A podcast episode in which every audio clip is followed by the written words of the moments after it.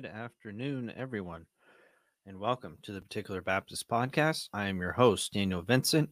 You can find us and other podcasts at reformpodcast.com. Also, check out our blog or slash website at the particular baptist.net. And as this is the month of Giving Tuesday, which is coming up soon, I mentioned some ways uh, you could uh, support the ministry. If you are so inclined, you can do so at our Patreon page patreon.com forward slash the particular Baptist. And I want to thank those already who are patrons to our tiers there. Thank you. Uh, some of our tiers there. We thank you very much for that.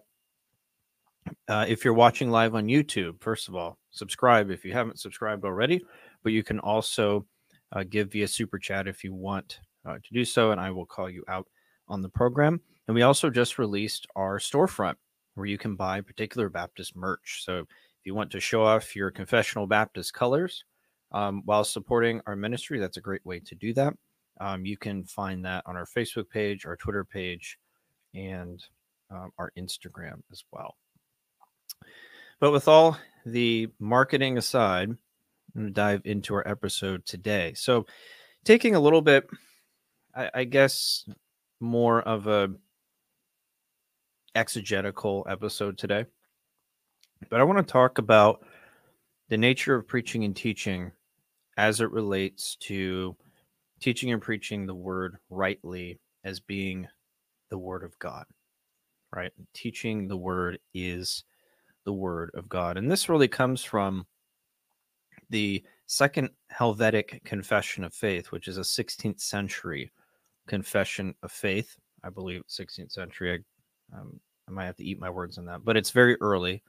Um, it's certainly before um, the 1689 London Baptist Confession of Faith. So you see this formulation of confessionalism starting to come out of the Reformation. You had the first Helvetic Confession, for instance, which precedes this one, which Martin Bucer, who was a friend of Martin Luther, helped to author. You see the Belgic Confession of Faith uh, coming out of the uh, coming out of Holland or the Netherlands at the time. So you, you see this confessional in the Augsburg Confession, 1530. You see this progression in the the rise of confessionalism come on the scene. Now, confessions are nothing new. Confessions have been around for a long time in some form. However, you see this more systematic formulation of doctrine in the Reformation, I think, than you do uh, maybe anywhere else in the church. Um, but you know, you have the Nicene Creed, Chalcedonian Creed, Apostles' Creed, etc., that are confessions in their own right, just maybe not in the same sense that you find in the Reformation and post-Reformation time. But we're focusing on an aspect of the Second Helvetic Confession, and my main source, at least from the historical perspective, is Ronald Baines' article in here from uh, Jiber's Journal of the Institute of Reformed Baptist Studies, 2015. There's an article in here called Predicatio Verbi Dei est Verbum Dei. The preaching of the word of God is the word of God. Heinrich Bullinger or Bullinger in the Second Helvetic Confession. Very helpful in talking about this principle um, and implications from it, etc. So there's there's a lot of good things here. But I want to read a section from the Second Helvetic Confession of Faith that's relevant to our discussion today. It says, quote, Wherefore, when this word of God is now preached in the church by preachers lawfully called, we believe that the very word of God is proclaimed and received by the faithful, and that neither any other word of God is to be invented, nor is to be expected from heaven, and that now the word itself, which is preached is to be regarded, not the minister that preaches, for even if he be evil and a sinner, nevertheless the word of God remains still true and good. So you're seeing this focus on preaching that is coming up here from the Second Helvetic Confession of Faith. Now, in the confession itself, this was in the section on the Word of God rather than a place such as the nature of the church or on a uh, the specific role of a pastor, for instance. This is focusing on the Word of God and the Word of God's work in the instrumentality of preaching.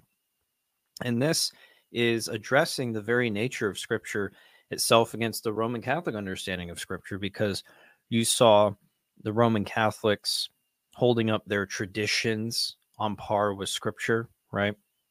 And that the Roman Church was the source of theological understanding. Okay. And you see the Roman Catholic Church as well, bent on keeping the scriptures outside of the hands of the common people, right? At least by and large, they didn't want people to have the scriptures in their own language. That's why you see men like John Wycliffe, who's long before the Reformation, but you see some of these sparks start to fly of Reformation, of the word of God needs to be in the hands of the common person. The word of God needs to be translated into the common tongue. There shouldn't just be a few elites in their ivory towers who get to say what the word is. God works through his word. So every person needs to have the word of God in their own language if they're to understand what God requires of them. So you can see this principle of preaching, which is the means God has used to, primary means, I should say, of God getting his word to his people through the preaching of the word of God. And by virtue of that, that means that they have to be able to understand what the word is. So this goes against some of those Roman Catholic understandings of uh, the nature of Scripture and interpreting Scripture and ensuring that if God is to speak to his people, and preaching is a means of doing that, since we see here that Bullinger thinks that the preaching of the Word of God is the Word of God, then they have to be able to understand that Word. So this is trying to exercise those means that God has laid out in His Word for how the the word is to be given to his people, but that means that the people need to understand it. Uh, so I think this is just flowing from that Reformation principle. The word needs to be exercised properly, and the common people need to understand it. They need to see, hear, they need to know what the word is. Yeah, how can you know the word if you it's not in your tongue? Okay. Um, what and this isn't a push against tradition per se. You know, the Roman Church did hold tradition on par with Scripture, and they still do today. And probably tradition is tradition is certainly superseding Scripture, at least in some places. But I think what we're seeing here is the they're saying that the word is not limited to uh, you know the means that God has laid out or the work of any institution. The word works uh, how God wants it to work how he pleases. But God has ordinary means in place, such as through preaching, to bring his word to his people. Okay. And there's some terminology that is used here that we see uh, brought out from uh, Mr. Baines here. He talks about the normative word and the instrumental word. And this is key because we'll be discussing this as we go along here, talking about these different things. But the normative word versus the instrumental word, okay, as it relates to the Second Helvetic Confession, and Bullinger's understanding of it. So the normative word is the word of God itself. Okay, this is the plain text of Scripture. The words of Scripture have laid out. It's what you have. I don't have my Bible sitting here with me, but you get the idea. It's a, it's the plain words of Scripture that we have in its form, right? This is the normative Scripture. But then you have the instrumental word, and this is the word presented to the people of God in its proper format. Okay. Now, one thing that Baines points out is that Bullinger uh, was not about to have two normative standards. And Bullinger was, he was the author of the Second Helvetic Confession, or at least edited it, or at least one of the editors. But he was not about to have two normative standards, which would be the normative word, which is the, the written word itself, and that um, what is that which is preached to the people of God. He wasn't about to have two normative standards and say, well, you know, we got to pull from both of these streams. They're both equally on par with each other. No, he he saw this instrumental word as meaning the means of bringing the word rightly taught or rightly preached to the people of God is the word in as much as it's rightly taught and preached. So it's bringing the normative word to the people of God and it's called the instrumental word in that respect.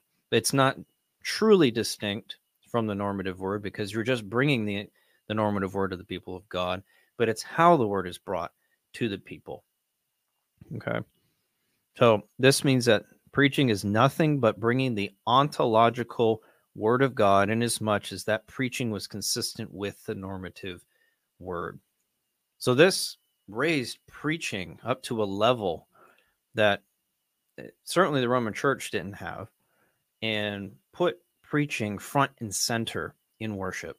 Because now the preacher's job is not just to teach, but now they're actually bringing the word of God to the people of God, right? So that changes the entire dynamic of preaching and puts a solemn, sober minded understanding of it that the preacher's job is to teach the word of God to the people. They're bringing God's words. They are the instrument of bringing God's words to the people of God, which is which is a, a serious task to do, and that changes the whole dynamic of of what the word means. Uh, Michael Farrell said you were a good teacher, brother. Oh, thank you, brother. I appreciate it. I hope I'm coming through clearly. I'm making sense and not just rambling on, but I appreciate uh, the encouragement and the compliment. I, I really do. Thank you, brother. So, looking at um, you know the nature of preaching and teaching, I want to talk a little bit about this um, with respect to the normative word and the instrumental word. Okay, so let's look at um, kind of the biblical evidence of, of preaching the word, and I want to I want to kind of make a distinction here. Um, I think you can identify teaching and preaching in one sense and use the terms interchangeably, but I think there's another sense where you can distinguish them um, in as much as the persons themselves. Uh, you know, one might not be a preacher, but he can still teach the word. And then one might be a preacher who is teaching and preaching the word. So I, I think you can make a distinction there, although it's it's a minor one. Okay. But Bullinger, he was focused on preaching as instrumental means God speaks to his people. Um, but I don't think that the principle being taught here in the Second Helvetic Confession uh, here is limited to preaching. And it seems when you read the Second Helvetic Confession that Bullinger seems to limit it to preaching. He may not have. I, I, you know, I haven't read all of Bullinger's writings. Maybe he talks about it more somewhere else. Uh, I don't remember seeing anything in here where Baines um, where Baines flushes that out more. And I think Baines is just trying to discuss the principle of what is being taught in that confession. But I think the overarching principle we can take and apply not just to preaching, but also to teaching with regards to those who are not necessarily pastors, but are gifted brethren, as the second London Baptist Confession of Faith makes provision for uh, in terms of that role. Um, so I think we can take the broader principle and apply it in different places uh, while understanding that maybe the Second Helvetic Confession doesn't actually uh, apply it in that way. But I think we can take the broader principle of the instrumentality of the word properly taught uh, and apply in other places. Okay. So if we're looking at preaching, we see, I think First Timothy 3 is probably one of the best places to see um, you know, we're seeing uh, First Timothy 3 1 through 2. If anyone aspires to the office of overseer, he desires a noble task. Therefore, an overseer must be above reproach, the husband of one wife, sober minded, self controlled, respectable, hospitable, able to teach. Okay, so we see for elders, a qualification is being able to teach. Okay. Now, in the in the scriptures there is a distinction between those who are you know making their living by the gospel and those who are uh, simply gifted at teaching. You know we have First corinthians 9 14 which talks about those who do make their living by preaching the gospel. And then i'm going to make the case for uh, biblical the biblical case for brethren who can teach as well. Um, so i don't think that just because you're an elder means you automatically have to be an ordained pastor. And i think that's a a, a identification that or conflation that people make sometimes that might make sometimes and and one that I don't think is biblical. I don't think you're going to be able to draw that from the text, but at the very least, an elder needs to be able to teach. He needs to have the gift of teaching. Uh, John Gill, in talking about verse two of First Timothy three, says this: "quote Who was a considerable store of knowledge, is capable of interpreting the Scripture to the edification of others, is able to explain." lay open and illustrate the truths of the gospel and defend them and refute error, and who is not only able but ready and willing to communicate to others what he knows, and who likewise has utterance of speech, the gift of uh, elocution and can convey his ideas of things in plain and easy language in apt and acceptable words. For otherwise it signifies not what a man knows unless he has a faculty of communicating it to others to their understanding and advantage. End quote. So the ability to teach is not just the ability to say the things that are in the scriptures, but it seems here that Gill is saying that you need to be able to communicate them effectively to people in a way that people can understand you, right?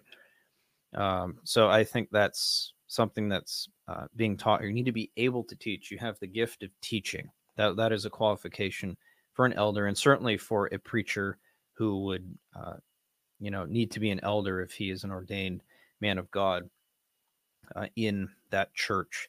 And you know, like I said, for teaching here is used, I think, interchangeably with preaching, in as much as that office, whoever the ordained pastor is, the, that man who's living, making his living off of the gospel, is going to be someone who is called uh, to teach in that office and and would be an elder. So you do you do see an identification of those two roles of teaching and preaching there.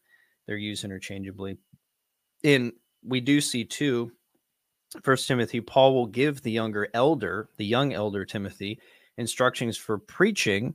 And since Timothy must have met the qualifications to be an elder, and preaching is nothing but a form of teaching, our conclusion is they can be used interchangeably in this context. Okay. And Timothy, in his teaching and exhortation, was not bringing anything other than what Paul had taught him to do as it relates to the Word of God. If you jump to Second Timothy 3.16, you can see that being brought out. That the Word of God is the normative standard for how we are to live. And, and specifically, he applies it to the man of God uh, which would in this case apply to Timothy, who was a young elder slash pastor. So this is the normative standard by which you're teaching, preaching, good works, etc., all to flow from. Uh, flow from. So it's the word that's regulating that, and so Timothy is bringing forth what Paul uh, has said, and Paul's teaching wasn't contrary to that either. Okay, so he's just bringing forth what uh, is consistent with Scripture. Okay. So, inasmuch as Timothy, the young pastor, was exhorting, was preaching slash teaching the word, he was bringing the very words of God to the people of God, right? He was bringing Paul's words, which would have been consistent with the Old Testament scriptures that he said was the normative standard for for Timothy, for the man of God. So he's just doing nothing but preaching and bringing forth the word of God to God's people. So you can see the centrality of the word and that's what's used to bring that that's the instrumental means by which god speaks to his people at least primarily is through that elder led preaching okay so there's there's no inventive methods that are used.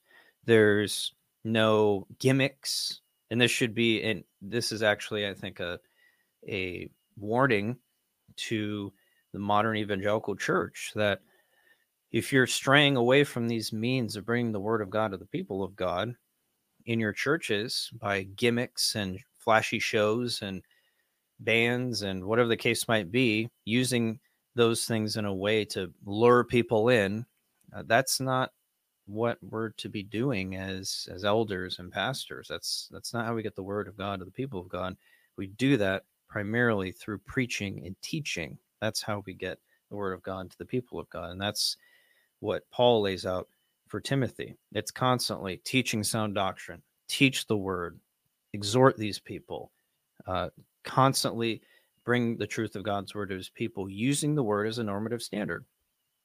So I mean, it's very clear. Uh, and if we stray from those things, uh, it's any wonder that the churches, you know, if you want to call them churches, are in the state that they are in because they deviate from the means that God has prescribed for how we're to uh, conduct church. So, you know, it, it shouldn't surprise us.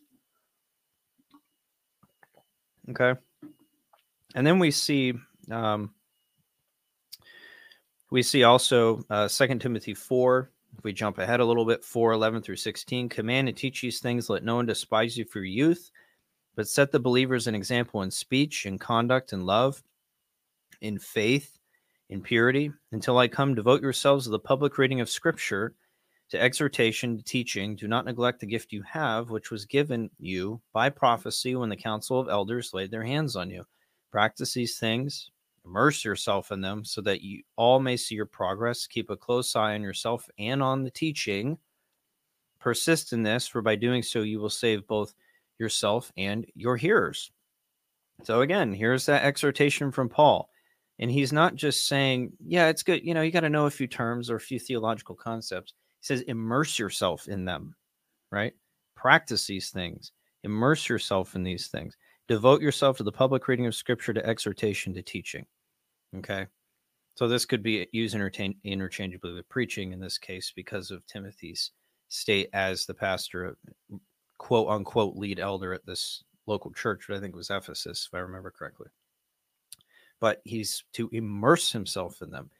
He's to uh, practice these things. The word is central, and the sound doctrine is central in how Timothy is to do his job effectively. And to neglect that is to neglect the role that God has called him to, which is to teach the word to the people of God.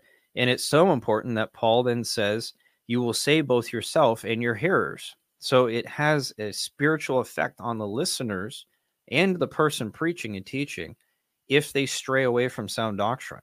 So it's it's so crucial that uh, this is that the word is central and taught by the man of God uh, to the people of God every Sunday, because of the spiritual significance of not doing that can have a disastrous effect upon the people in the church. Now, talking about teaching the word specifically, and I see Michael, you have another comment here. Having the word in the common language was a big help as well. Yes, having the word in common language is certainly helpful because how can people hear the preaching of the word of God, which the scriptures clearly require, as we've seen here with Timothy? How in the world can that happen if the word of God is spoken in a different language that no one can understand? If uh, if the mass is in Latin, how in the world are those people edified by that? And how can they know what God requires if they can't even understand the language? It's just ridiculous. So, yeah, you see this push away from these esoteric masses or these esoteric services to where the common people had no clue what was going on, or at least what was being said, and moving towards pushing the word to the people, translation, making sure that the vulgar tongue, uh, that the scriptures are translated in the vulgar tongue, so they can understand what God has for them. So, yeah, that's a very good point. Very good point. It is interesting to see.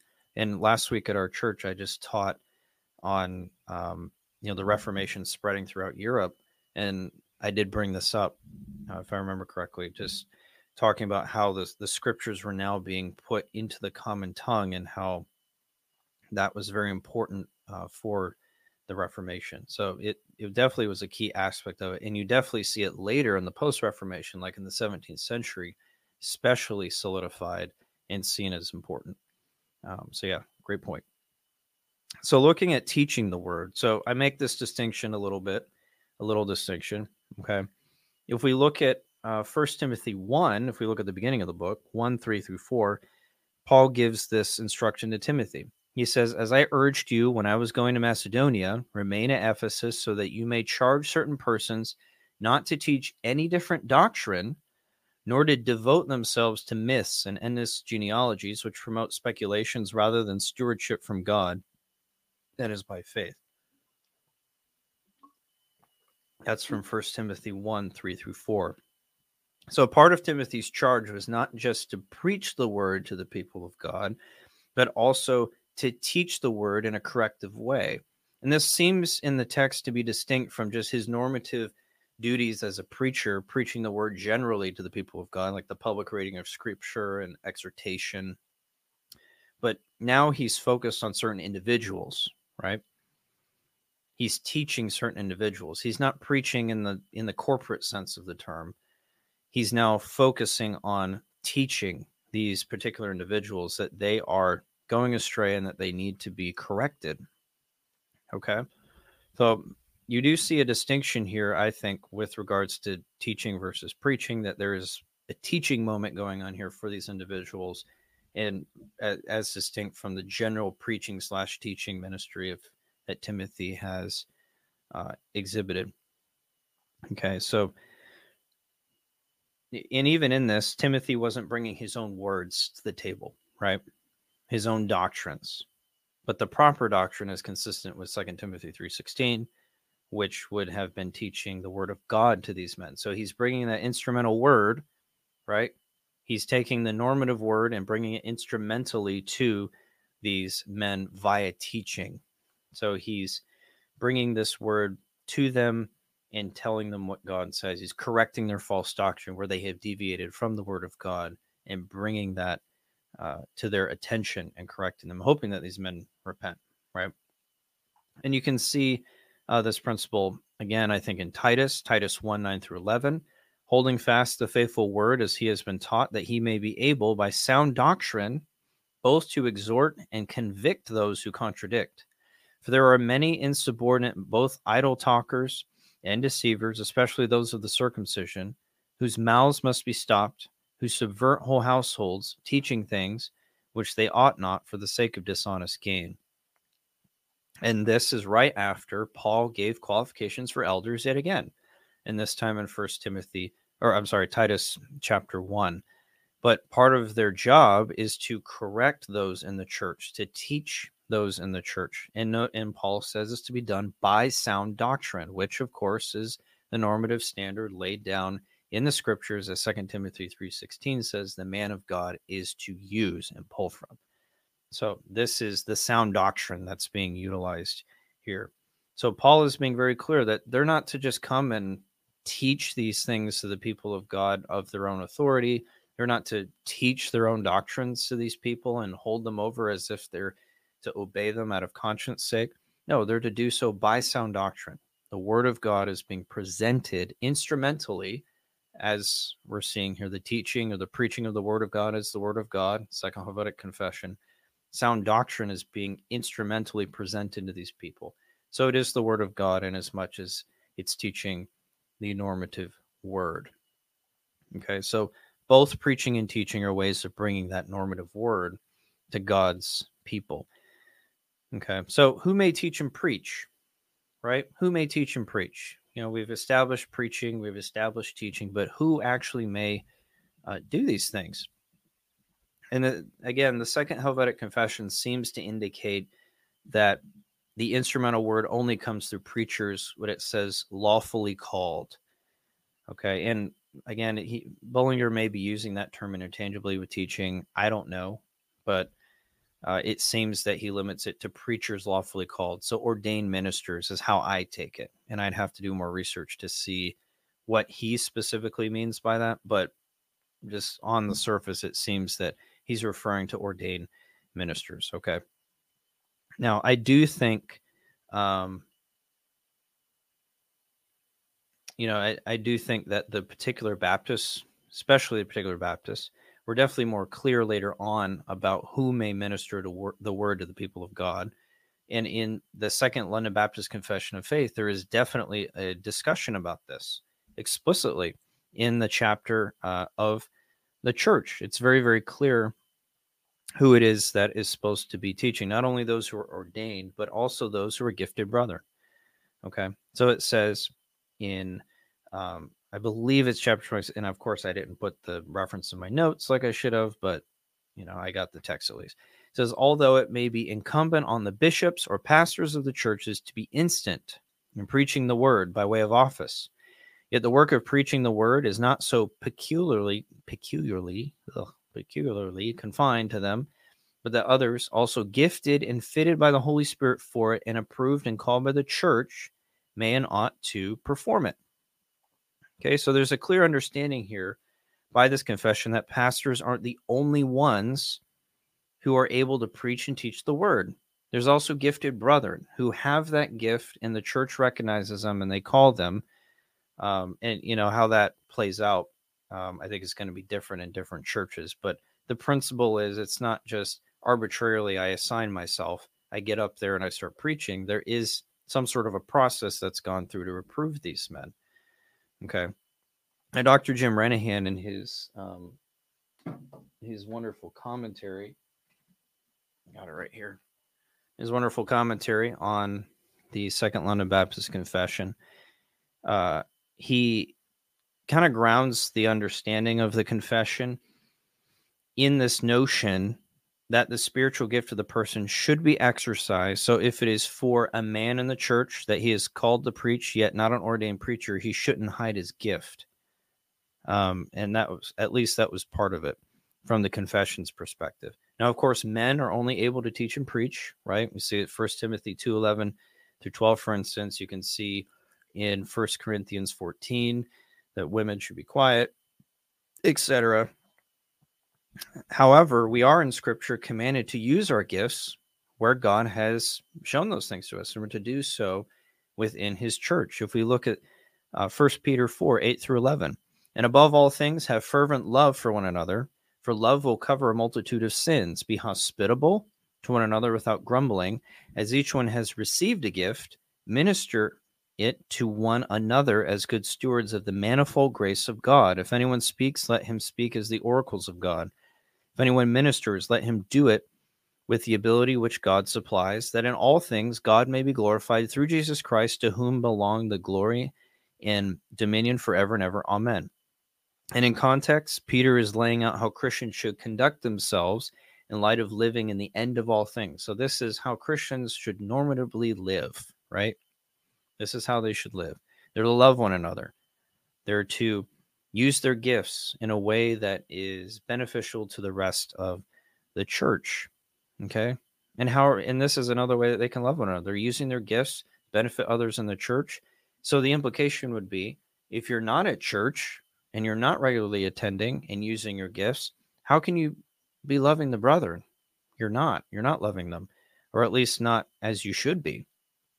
Okay. So you're using our gifts is very important when it comes to church life. And one of the gifts that Peter brings out here is speaking the oracles of God. And I don't know any other way to take that except either through preaching, if they're called, or through teaching. They're just they're speaking the oracles uh, of God, and he uses the, the term anyone may do this, right? If anyone uses the or uh, has this gift, they should bring the oracles of God to the people of God obviously with the qualifications of the gender roles, where uh, women are not allowed to do that in the context of corporate worship. But you do see this blanket universal terminology being used. Anyone, anyone can do this. Okay. So it's very important that, uh, you know, if we have the gift to do so, and we go through a process in the church to obviously vet this person. We don't just hand the mic to anyone who walks in the church who may have this gift.